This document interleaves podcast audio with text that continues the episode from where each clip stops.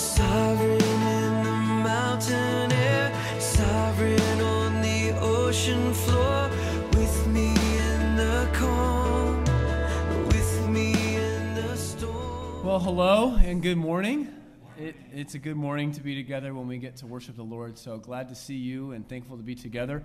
Uh, if you are new this morning, we want to just say welcome to you and, and that we're really glad to have you with us. Uh, we'd love to be able to say hello, meet you, and after the service, if you come to the front, you could greet a pastor or elder uh, outside as well at the Welcome Center. Someone would love to say hello. So glad to have you with us. Uh, we also want to say that at Grace, we are a Christ centered community intent on proclaiming the gospel, making disciples, and sacrificially serving Jesus. And that's for all of us, uh, what we want to be by God's grace as a church. So, with that, let's begin our service by reading from God's Word. If you're able, please stand with me, and we're going to read from Psalm 121, the first four verses. Psalm 121, starting in verse 1. I lift up my eyes to the hills. From where does my help come? My help comes from the Lord who made heaven and earth. He will not let your foot be moved. He who keeps you will not slumber. Behold, he who keeps Israel will neither slumber nor sleep. Father, thank you that you are the shepherd who keeps us, that you never sleep or slumber. Uh, your care for us is constant, both individually and as a church, and we praise you for that, Lord. Uh, would you show us your care this morning through your word? Would you guide us uh, towards uh, knowing Christ, walking with him, experiencing the peace and joy that are found in him? We pray that you would uh, accomplish this this morning for Christ's glory, and it's in his name we pray. Amen.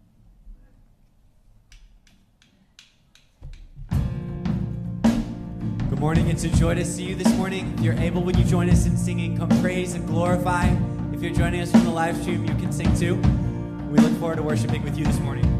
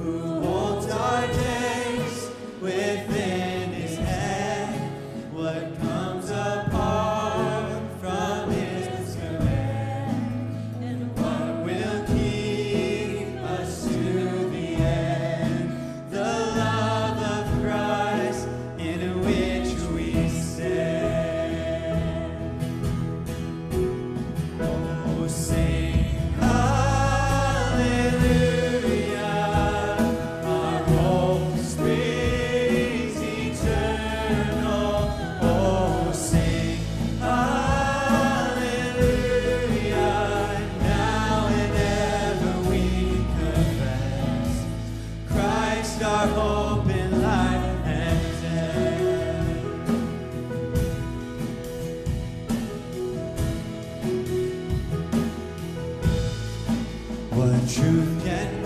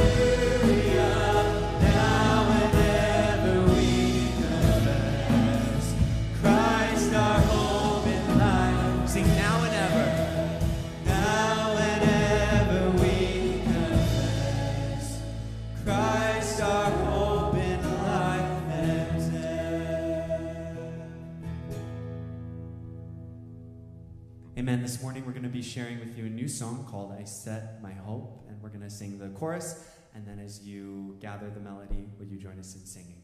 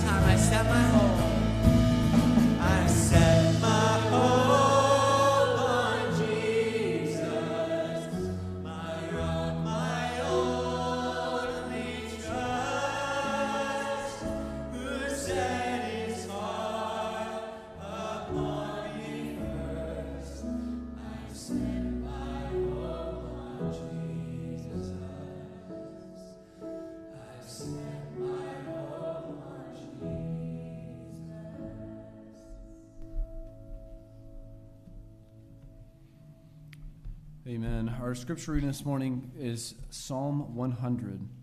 Psalm 100, and if you have your Bible, I invite you to turn there with me. We'll remain standing out of honor for God and His perfect word.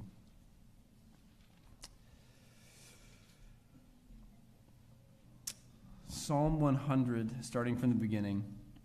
A psalm for giving thanks. Make a joyful noise to the Lord, all the earth. Serve the Lord with gladness. Come into his presence with singing. Know that the Lord, he is God. It is he who made us, and we are his. We are his people and the sheep of his pasture. Enter his gates with thanksgiving and his courts with praise. Give thanks to him, bless his name, for the Lord is good. His steadfast love endures forever, and his faithfulness to all generations. Amen. You may be seated. And as we pray, um, I'll just mention that this morning we'll especially be praying for Rick and Dana Franklin, one of the missionary couples that we support. They're serving with a ministry called Arrow Leadership in uh, British Columbia, and many of us know Rick and Dana, so we'll lift them up this morning as we pray together. Let's pray. Father, thank you for providing us with the Psalms, and thank you for Psalm 100. Thank you for the call it is to live a life of worship and praise to you. Thank you for the truth that it holds out to us about who you are. Lord, thank you that you are good, that your steadfast love endures forever, and your faithfulness to all generations. It's such a comfort to us to know, Lord, that your love is as, as high, uh, higher than the heavens are above the earth. So great is your steadfast love towards those who fear you, and that you're faithful to us. That for those of us who trusted in Christ, your promises are sure. You will carry us to the end. You're able to make us stand. You keep us from stumbling, and you will bring us home to glory. So, Father, we thank you for that, and we praise you.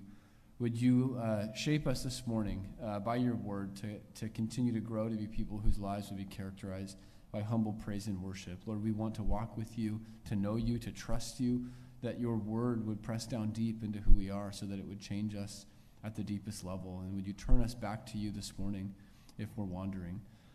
Um, Lord, we do confess, um, we do confess together that our sins are, are over our heads. Lord, there's more than we could tabulate or know how to account for. Um, we just, we fall away from you and turn aside in so many ways. And so we need your mercy and grace again this morning. Thank you for Jesus who gave his life for sinners. He's the only uh, Savior and hope that we have. And so we uh, express together as your people that our trust rests completely in him, in the blood that he shed on the cross, and his glorious resurrection. Lord, praise you for your Son, for sending your Son into the world to redeem people like us. And would our hearts uh, have comfort and joy in light of that this morning? Lord, we want to lift up Rick and Dana to you. We're thankful for them and for their ministry. We pray for your blessing on them as they're seeking to raise up leaders. Pray that you would give them wisdom and grace as they uh, try to do that and to see people come out of their uh, training setting uh, well equipped to do the work that you have for them. Lord, we pray for Rick and Dana personally that you would keep them close to yourself, that you would help them to focus on the things that matter most, that you would give them joy and humility as they serve. And we're grateful for their life. Uh, we, we pray that you would continue to bless them, Lord. Thank you for this time this morning. We pray that you would bless your church around the world as it gathers uh, to worship you. Thank you that you are the one who comes to us uh, with the presence of your Spirit and uh, ministers to us. So we pray that uh, you would have your way in our hearts this morning. It's in Christ's name. Amen. The one who made the heavens made my heart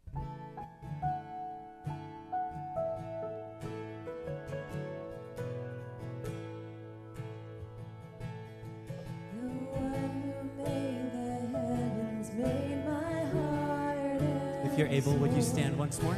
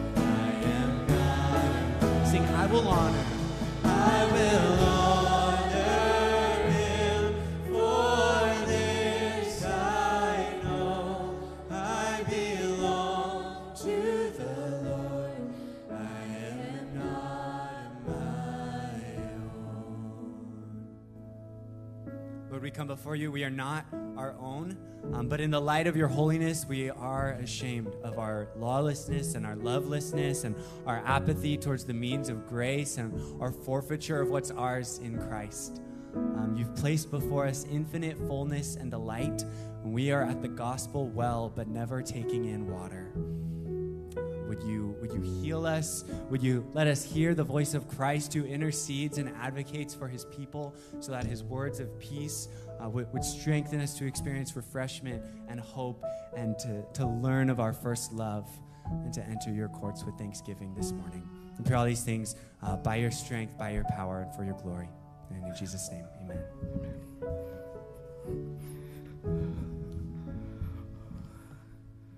Good to see everyone today, and glad you're here with us and those that are joining on the live stream. So, I want to introduce a couple people. I believe is Jason Holt here. Jason, are you here right now? Jason, I knew it. Okay. So, Jason, uh, James Holt's brother, Jason, and his wife, Christy, are here. Uh, Jason pastors in Chicago. I believe it's at New Life Church, Brighton Heights.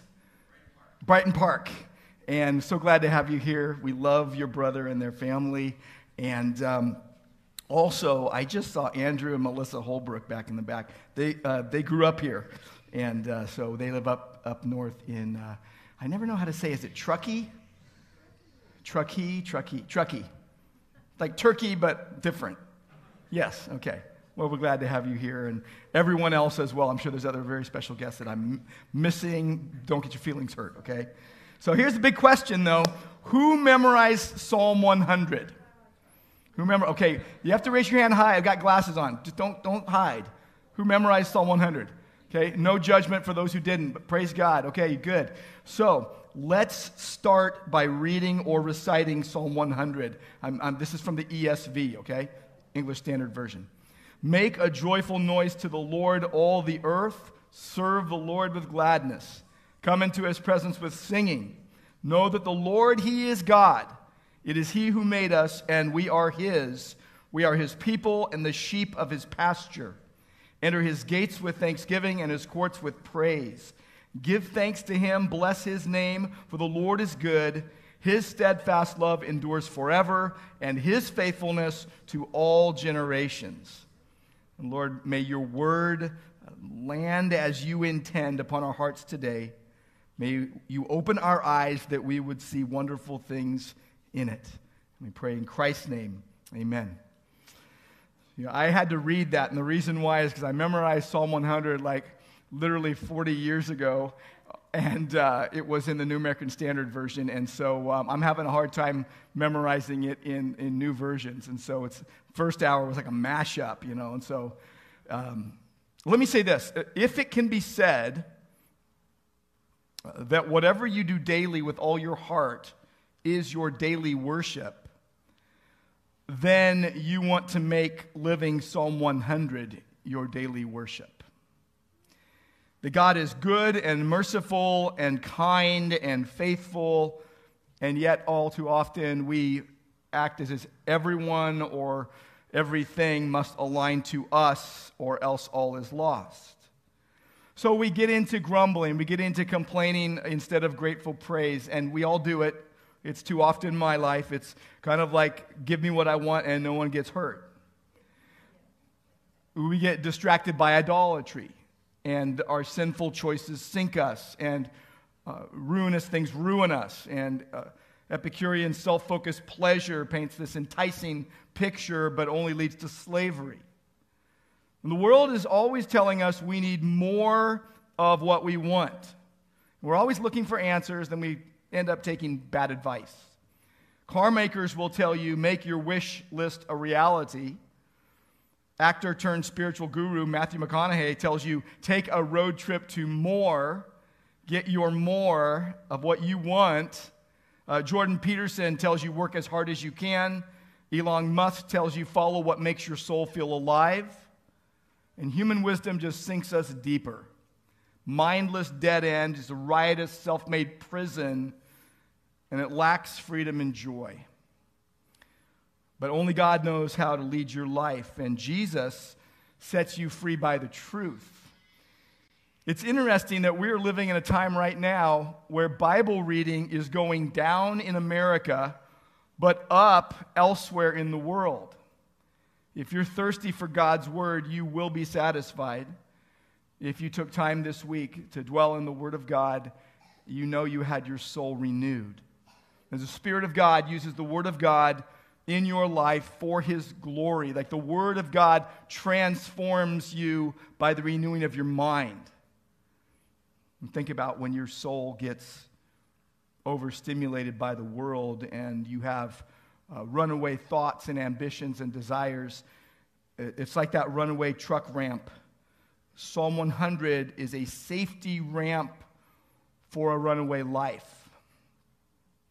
Or it, you could look at it as a spa for your soul that's been curated by God for his glory and your good. Or you could look at it as something that defrosts your heart you know, when you start a walk or a run, and, and the first few minutes you're thinking, What was I thinking? Because I don't want to be doing this.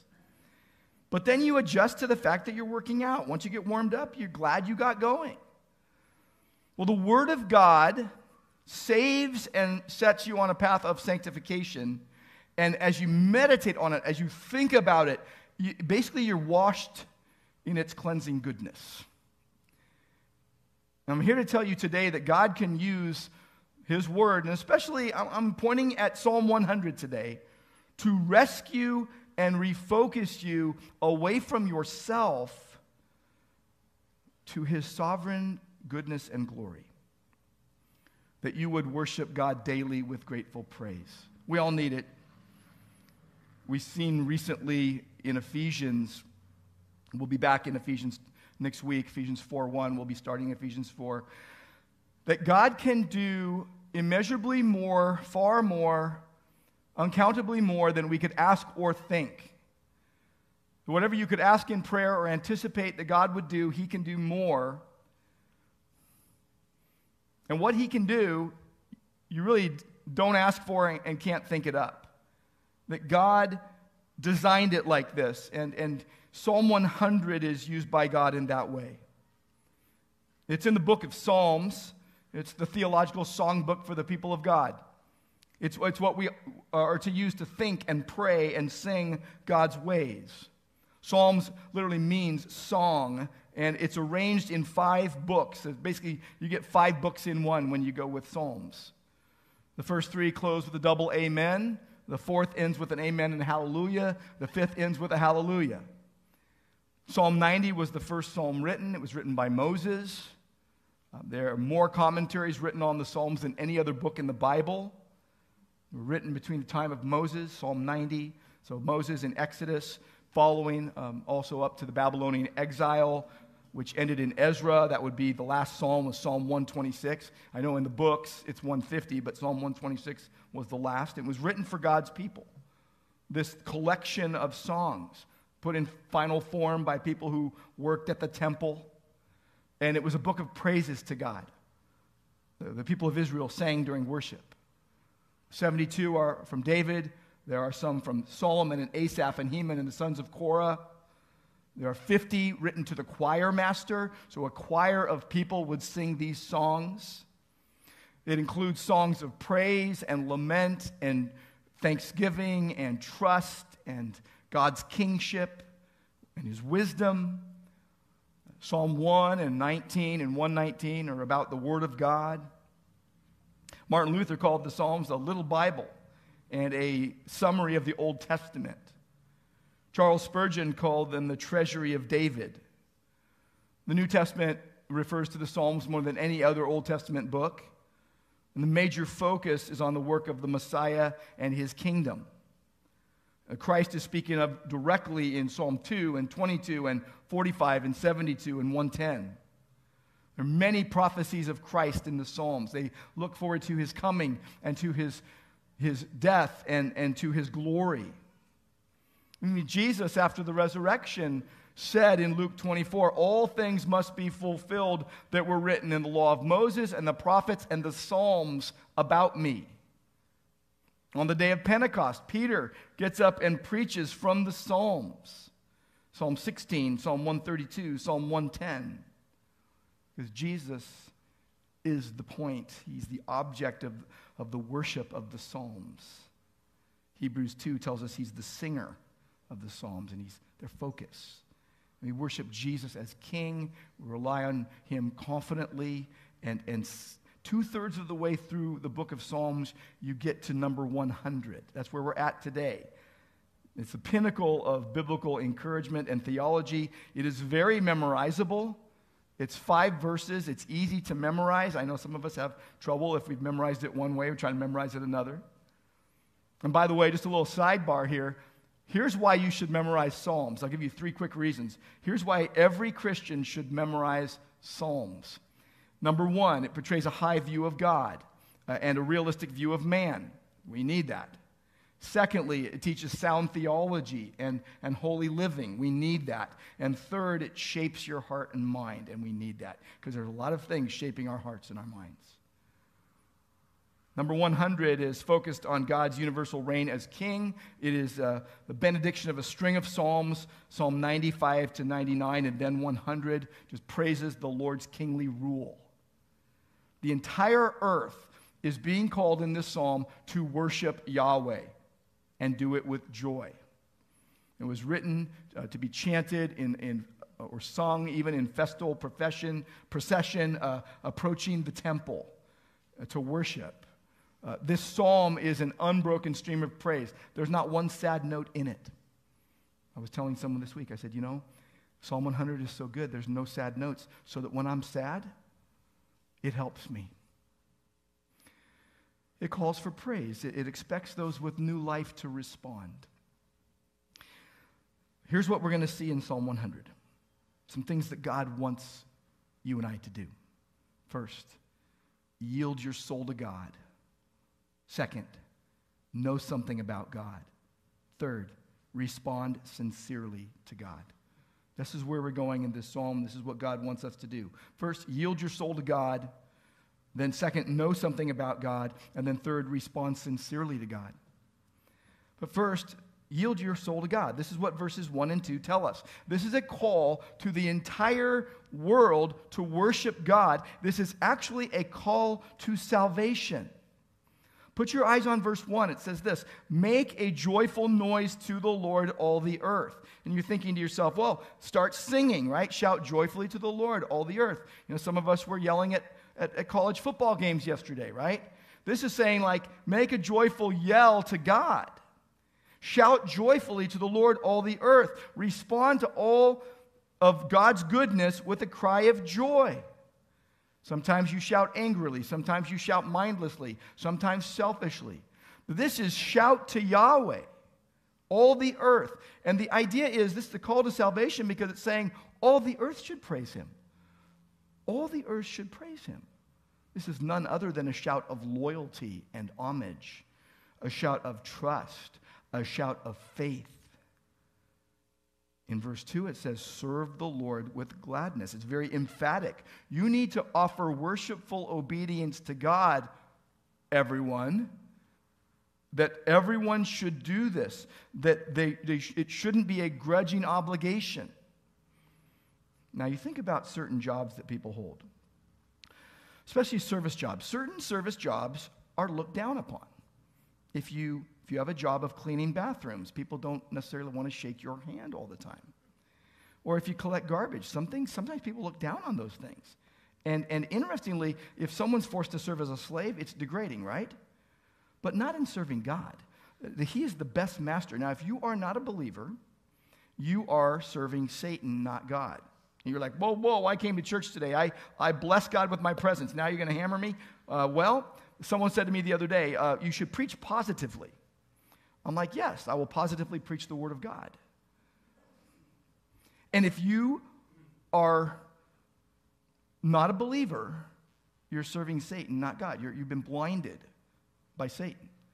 And he is a hateful, harmful taskmaster. He's a bad master.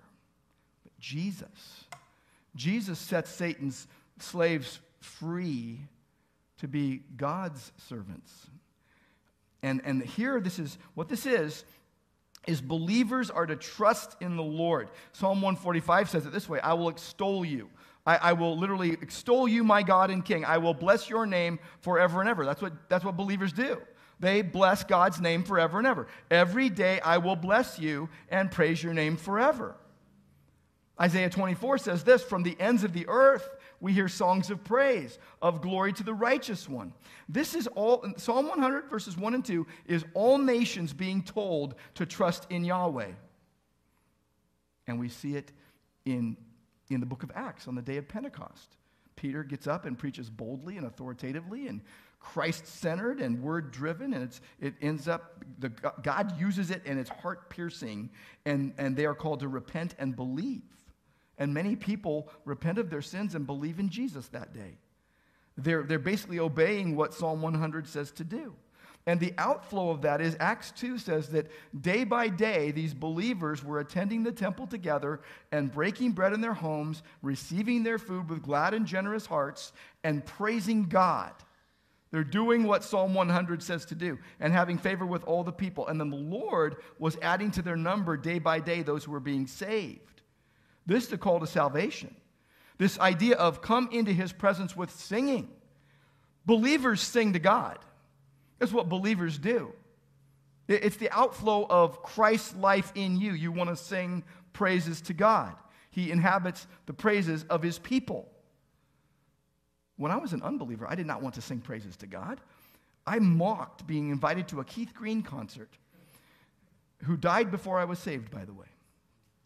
Let me see by a show of hands and raise them up a lot so I can see them. Who likes to sing here? Who likes to sing praises to God? That's what I meant. You knew what I meant. Who likes, oh no, keep, keep your hands up. Keep your hands up. No one's, you'll be fine. You like to sing praises to God, yes? Who's good at it? Hold on, hold on. Thank you. Thank you. I see that hand. I see that hand. I see that hand. I see that. Okay, if you were all kindergartners, you'd all say you were good at it. So don't sell yourself short. But let me tell you something. If you're a Christian and you like to sing praises to God, please do not go singing into every situation. Okay, your life is not a musical. It's weird when you walk in singing. Sorry, worship team, okay? Sorry, worship team. No, what you need to do is find appropriate places to sing, and there's not any better appropriate place to sing but when the people of God come together to praise God. When your heart is joyful, you rejoice. Remember the joy you have in Christ, even no matter what. Oh, by the way, not joyful like I feel happy right now, but remembering the joy that you have in Christ no matter what is going on in your life. So make a joyful noise to the Lord with songs of praise. Psalm 95 2 is saying the same thing. Believer, you know, this is like the newborn baby's cry of dependence. The overflow of a heart reborn is a heart that rejoices in Christ. And this is what these two verses are, are pointing to. Shout for joy. Have excessive, exuberant praise for God because of what He has done for your soul. And this is the call to the world to praise and worship God, which is a call of salvation, which you find Paul is preaching in Acts 17. And he says this God, who made the world and everything in it, Lord of heaven and earth, does not live in temples made by man, nor is he served by human hands as though he needed anything. But he himself gives life to all people, life, breath, and everything. In him we live and move and have our being. And then he says this the times of ignorance God has overlooked.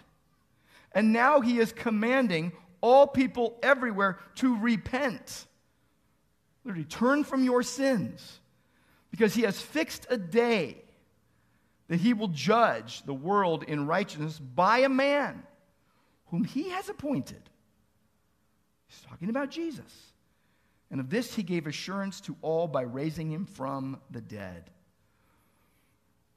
Psalm 100 telling you and I to worship God is like saying everyone should repent and believe in Jesus. Uh, we're in 2023 right now. We know exactly what that means. So the question for you today is Have you confessed Christ as Lord?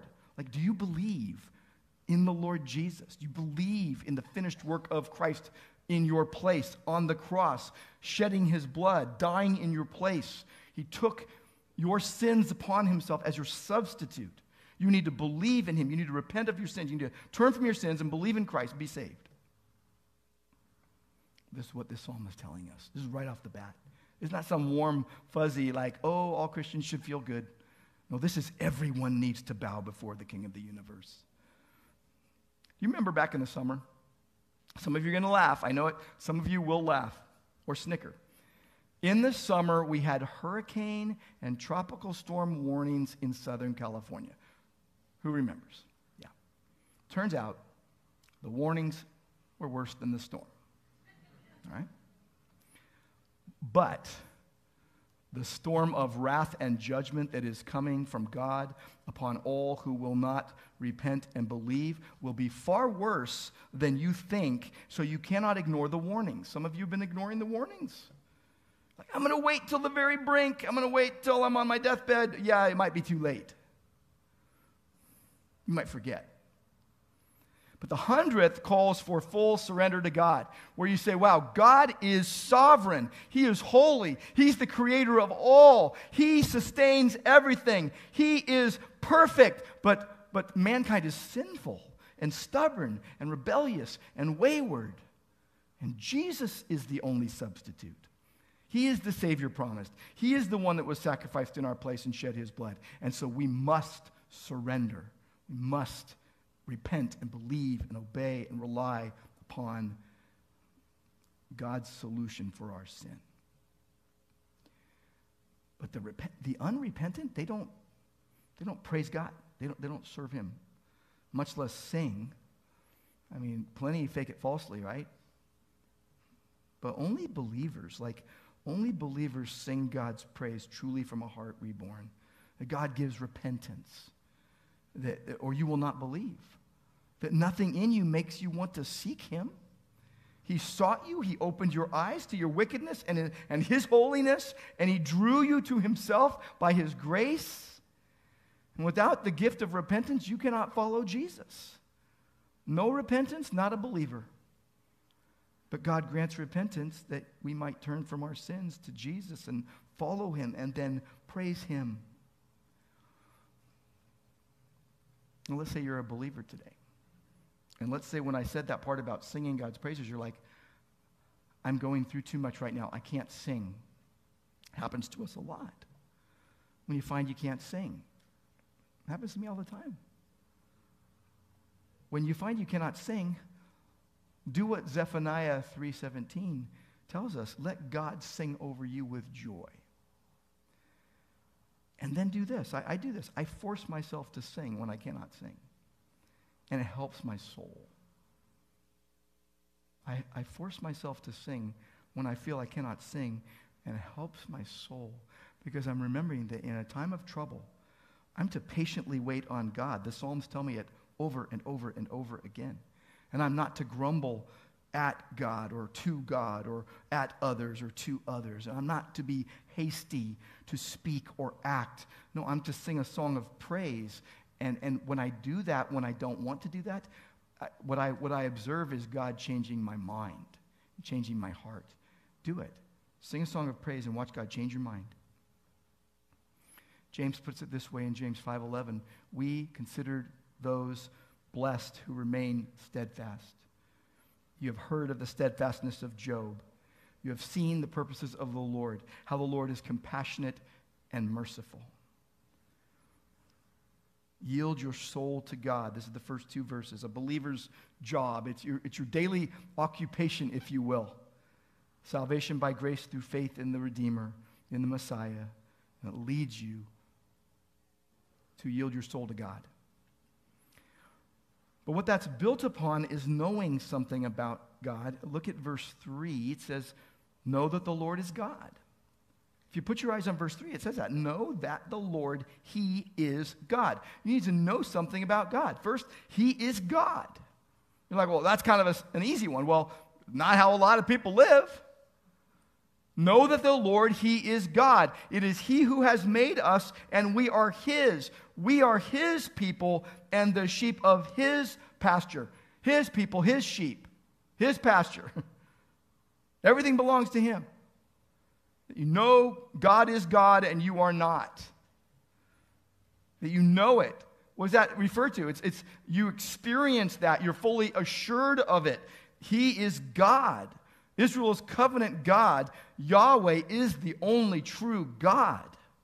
Get it straight. Get certainty of it like you get, you know, the right answer to a math problem. No question about it. He is God. And he is a holy God. He's not your homeboy. He's not your genie. He's not your vending machine. He's not a creation of your mind. He's not a figment of your imagination. He made you. Is he who has made us and not we ourselves. It points to the sovereignty of God. Uh, the theological term is the aseity of God, literally, that he is self originated, that he is self generated in his godness. In creation, and, and he's giving the word, but he, he, he, he upholds everything by the word of his power. He works all things after the counsel of his will.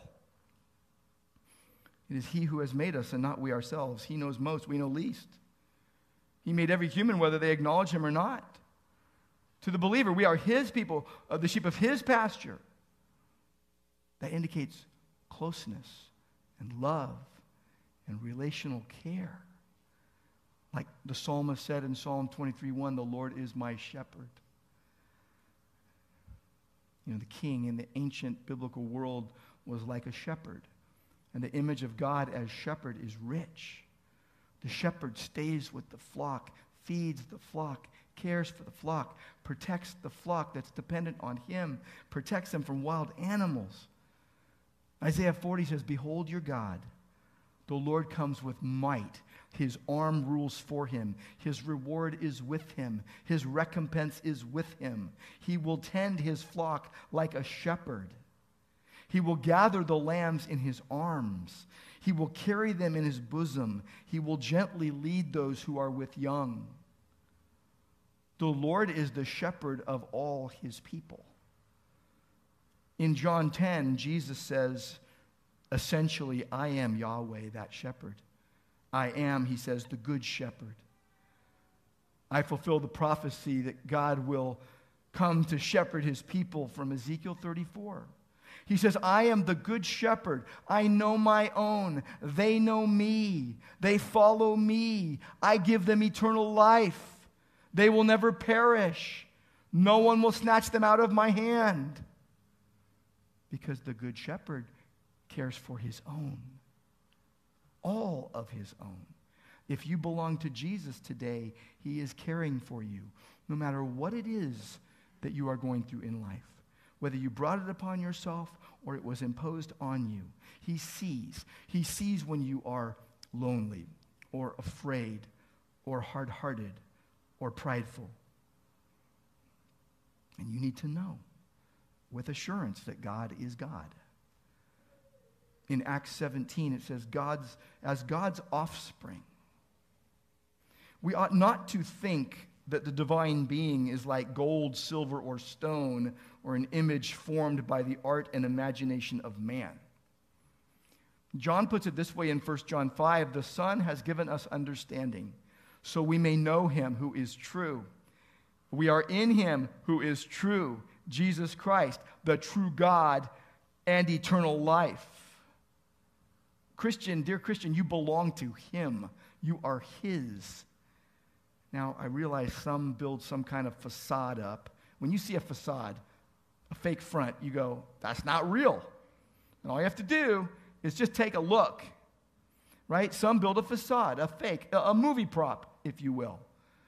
Some people look like a Christian, but they have this false sense of security. They're not trusting in Jesus, they're trusting in themselves. And they think they're right with God, you know, through churchy activity. But the facade crumbles when things get stormy. Or some will just outright blaspheme. They're serving sin, they're serving Satan, who is a harsh taskmaster, and they get narcissism at its worst. I mean, like people like Megan Rapinoe said her injury during a soccer match last weekend is proof that God doesn't exist. Here's what she said If there was a God, this is proof there isn't. Piers Morgan retorts, I'd say it's more like definitive proof that God does exist, and shares my point of view about this arrogant prima donna who doesn't deserve the attention she desperately craves. The Psalms tell us this the moral fool says there is no God. You can be the smartest person in the room intellectually and be a moral fool. Proverbs 16, 18 says, Pride goes before destruction, a haughty spirit before a fall. So acknowledge Yahweh. Acknowledge the gentle, loving shepherd. He created you. If you're a believer, he recreated you. You're twice born, never to die again. So, first, acknowledge God's godhood. But then, uh, I want you to look at verse 5. Acknowledge his goodness. He's God, but he's also good. He's a good God. Acknowledge God's godhood, but all acknowledge God's goodness. Verse 5 The Lord is good. You see that? Now, we call hamburgers good. We call a movie good. We call a concert good. No, he is good. He is the source of perfect goodness. You know, his steadfast love endures forever. His faithfulness to all generations shows how good he is. His, his mercy, his truth, he keeps his promises. We don't. He keeps his promises. He is faithful. His mercy is everlasting, it's forever, and it's very frequent. His mercy endures forever. There's truth. His faithfulness endures to all generations, no end. So you hope in God's faithfulness. Right now, hope in God's faithfulness. He's going to keep his promises. He's going to keep his promises to you, believer, if to forgive you and deliver you and to save you and to sanctify you and lead you and guide you and protect you and provide for you and give you rest and cleanse you. His, his goodness. He's the epitome of goodness. Best quality, best quantity, goodness, absolutely other, holiness, goodness, of the highest purity, plenteous, pure, all goodness, full of mercy to all generations, every believer. His loving kindness, his mercy. As Psalm 36, 5 says, Your steadfast love, O Lord, extends to the heavens. We can't even go that far. Your faithfulness to the clouds. Luke 1 my, my soul magnifies the Lord, rejoices in God my Savior. He has done great things. Holy is his name. Mercy He has mercy on those who fear him from generation to generation. His faithfulness is truth, even as God describes himself in, his in Exodus 34 6. The Lord proclaimed, Yahweh, Yahweh, says his name twice. The Lord, the Lord, a God merciful and gracious, slow to anger, and abounding in steadfast love and faithfulness. He promised and provided a Savior who remembered his covenant.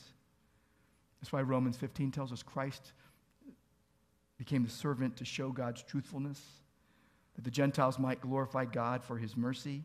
I'm a Gentile. I'm glorifying God for his mercy in Christ.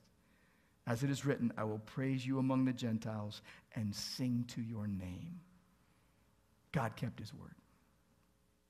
In Titus 1, it says, In hope of eternal life, which God, who never lies, promised before the ages began.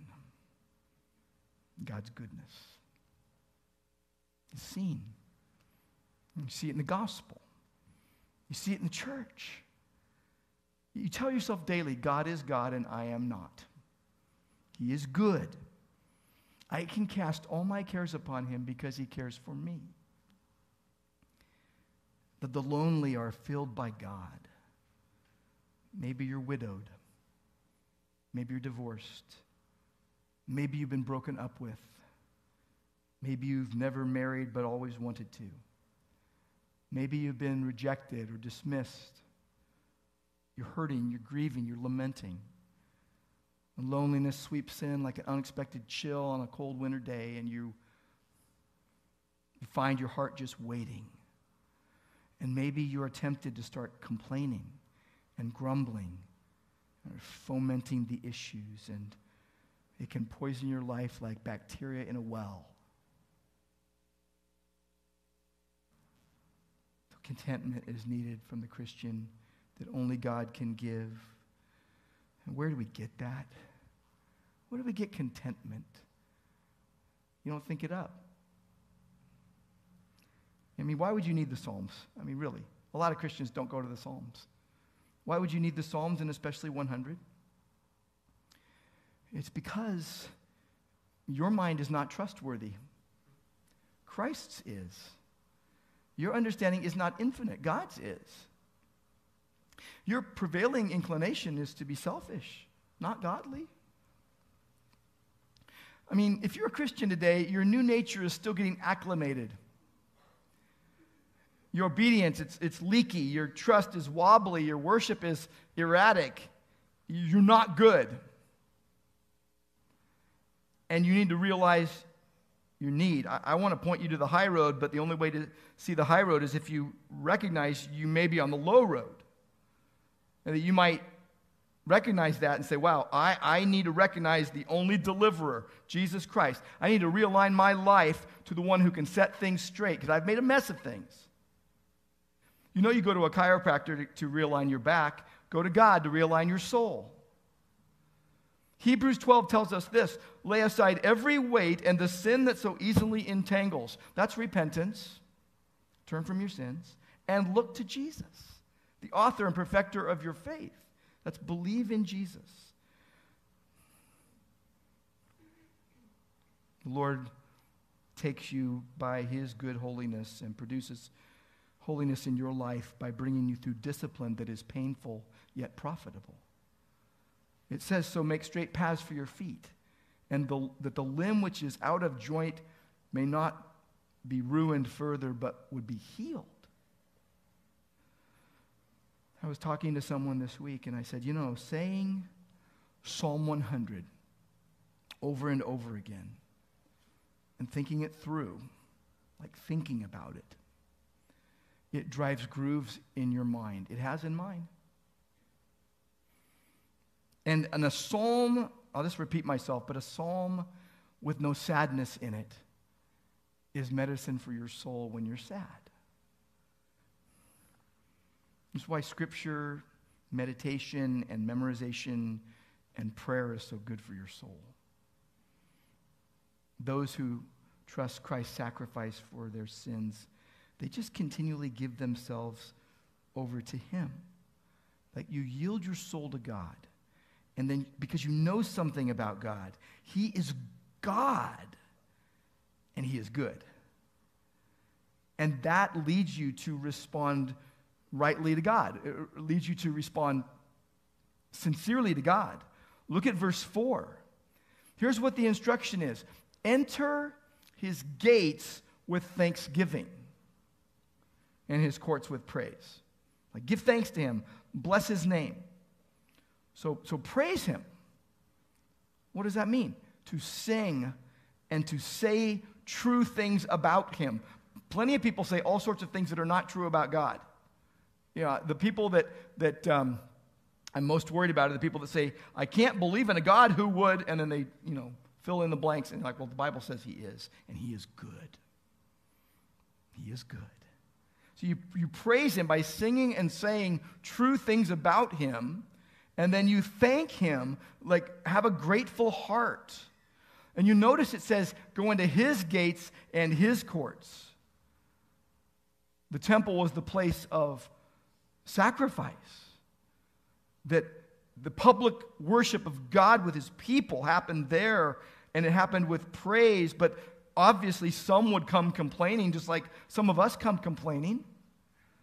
What did James say? Be quick to hear, slow to speak, slow to anger. Be quick to hear the word of God, slow to speak against God, slow to anger with God. The temple and the courts were the place of community. The temple and courts were the place of, of worship. The New Testament tells us we are the new creation temple, the church. We worship everywhere, but we come together. We come together, and good job today, you didn't forsake the assembly. But when you come not forsaking the assembly, what you're saying is, I need Jesus, therefore I need and want his people to be around me. That when it says don't forsake the assembly, it means don't tell the assembly and leave them in the lurch and say, I don't need you and I don't want you. The local church is your spiritual home of rejoicing and rest and relationships. Augustine said this about this psalm Let the flock enter into the gates. Let it not remain outside a prey for wolves. There was an African saying that said, If you want to go fast, go alone. But if you want to go far, go together. Think about it. Let's say this week you're walking one of your kids somewhere down the block, or you're, or you're walking a grandkid. You're walking with someone who has shorter legs than you and is not as fast as you. And you can go at your pace, but you might have to carry them, which will not help them in the long term. But we walk together in Christ. People are at all different stages of maturity and immaturity, and, we, and, and of knowledge of the word or not. And it's like we, we are to walk together, not running ahead, not lagging behind, but helping one another. The redeemed gather together. What do we do? We rejoice with grateful praise and you love one another and, and you give the gospel to each other and you give the gospel to the ends of the earth. Bless his name. That's what it says. Bless his name. What does that mean? Bless God's name. It means praise who he is and what he does. His name signifies who he is and what he does. Bless his name. Bless who God is and what he does. Bless the Lord.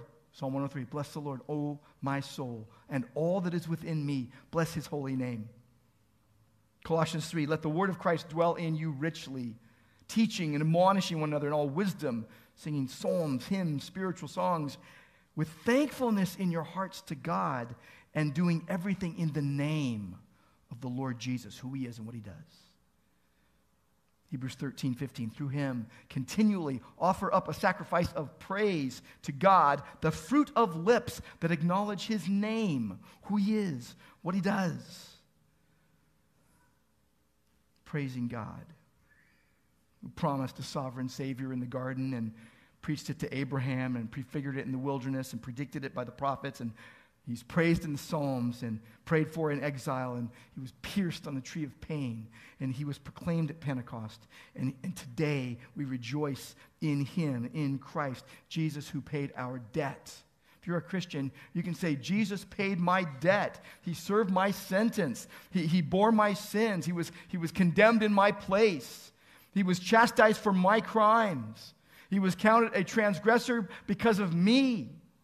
And he takes me from whatever angst that's going on in my heart to awe of him.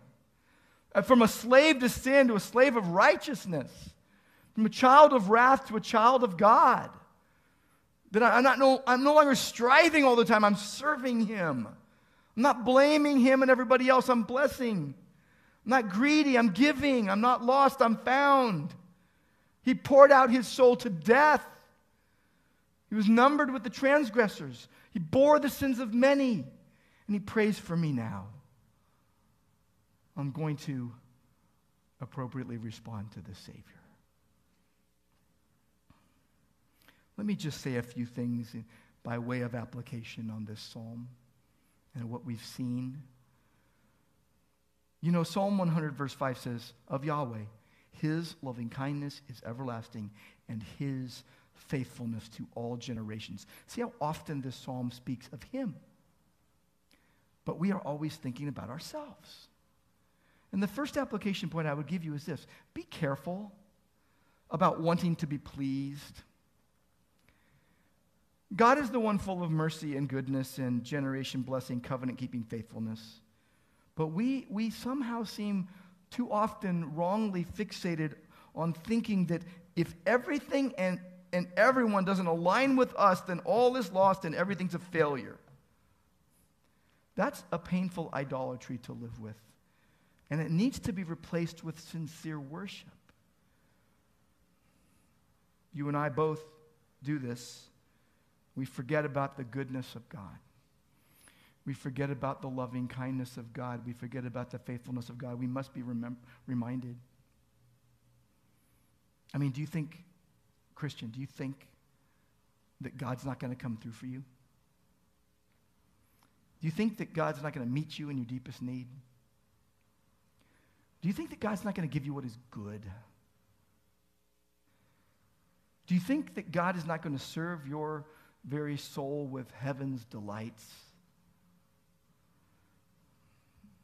Mean, tell me, if you've lost what you have most cherished, if right now you do not have what your soul deserves and desires, and you're sitting in despondency due to your loss, tell me.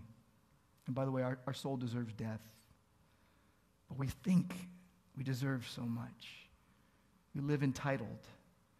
Or tell me, you who sit with a full cup and bountiful blessings, and you're whining and whimpering and smirking and scowling and saying, I don't have enough. Tell me, who are you living for? I have to ask myself that question when I look in the mirror. Who do you love most? Well, don't tell me Jesus if you blame him or judge him or by your deeds deny him. Don't tell me Jesus. If you have painfully lost and or either blindly gained, your problem is the same if you're not acknowledging God rightly. It's prideful idolatry. And if that's your case today, just plead for the mercy of God and don't, don't rest until you have assurance that all is well and will be well in Christ. And know in your soul that if you only had Christ, you would have more than enough. Let the word renew your mind. Careful about wanting to be pleased. A second thing, say thank you. Say thank you. That a thankful heart is a heart that receives everything in due time from the giver of every good and perfect gift, even when it's wrapped in suffering and pain or joy and gladness. The good God gives good gifts. But does thankfulness characterize your life? Going to give you a test. Here's the test Can you thank the server at the restaurant? Can you thank the person cleaning the bathroom? Can you say it without entitlement? I think if you can give restaurant thanks, maybe you can thank God. You know, babies don't thank, do they? I asked someone the other day, I said, How about your one year old? Has she thanked you yet for cleaning her diapers and changing her and feeding her and clothing her and sheltering her? No, she hasn't. What's her problem? I don't know when people start saying thanks, but I think it's when we recognize that we've received help. because the proud do not think. The humble realize the world doesn't revolve around them. And there's somehow built into their life a knee jerk thankfulness uh, that is very medicinal to our souls. As Jesus says, the mouth speaks out of that which fills the heart. Say thank you. And then, thirdly, stay low. In Ephesians 4 1, we'll be in Ephesians 4 next week. Walk worthy of the calling with which you have been called with all humility. That word humility literally means low thinking. And it's defined this way it's the gentle attitude that's expressed in patient submissiveness to offense and is free from malice and desire for revenge. Because if you think you're entitled to something by God, then the moment you don't get it, you're going to be frustrated. Think about it. Maybe you just got a spouse, maybe you just lost a spouse, maybe you don't like your spouse. Maybe you just bought a house, maybe you just lost a spouse, maybe you don't like your uh, uh, house, or, or maybe you don't like your house. maybe you just got a job, maybe you lost it, maybe you don't like it. But, Christian, what if you meditate on the gospel and see what you have right now? It would beget thankfulness. Because whatever you do daily with all your heart, with all your mind, and with all your soul, is your daily worship. It might be your work. It might be your pleasure. It might be your addiction. It might be your conflict. It might be your anger. Make Psalm 100 your daily worship. Let the word dwell in you richly and transform your heart and transform your household and transform the household of God. And that there would be a reverberating goodness via meditating on and mindfully living the 100th Psalm. It's been my daily worship companion since 1982. 40 plus years, I recite it daily. Our family has memorized it, and we say it, have said it together hundreds of times, and there are grooves etched in our souls. And it is often on my mind, it's been indelibly impacted my life. And I would just say, make this psalm your daily worship. Lord, we know that no matter where we find ourselves now in this moment in time, whether we are riding a wave of success we've never seen or everything is falling apart, we need to glorify you and we need this psalm. Our propensity is to give ourselves credit. We need uh, the, your word to renew our minds so we wouldn't be filled with pride and think that somehow we got ourselves where we're at. Lord, help us to constantly dwell on your word, that you would give us the strength we need to be the people you intend, knowing, knowing this, that your word isn't going to keep us from trouble, but it will lead us through it. You will focus us on what is good and right and true, and that you will continue to lead and guide and protect and provide. So we thank you, Lord. We thank you, Lord, and we pray that we would shout to you, that we would serve you, that we would sing to you, that we would know you are God, we would know you are good, and that we would give thanks to you and we would praise you with all our hearts. I pray this in Christ's name. Amen. Amen. If you're able, would you stand as we close singing Shine Into Our Night?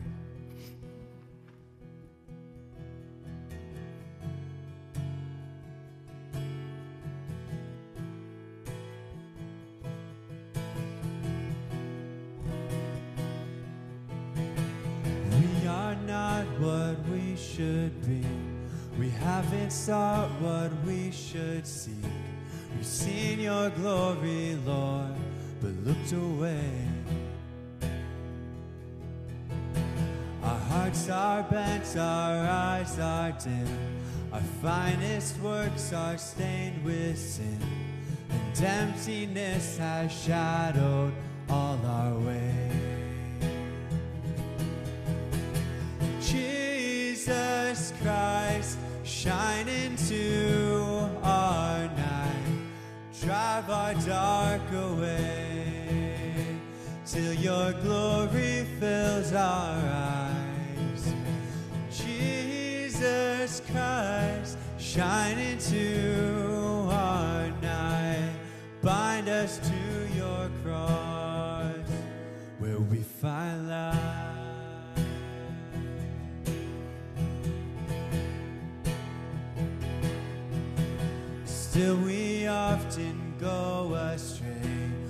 Chase the world, forget your grace. But you have never failed to bring us back. Reveal the depth of what you've done. The death you died, the victory won. You made a way for us to know your love. And Jesus Christ, shine into our night, drive our dark away, till your glory fills our eyes. Jesus Christ, shine into our night, bind us to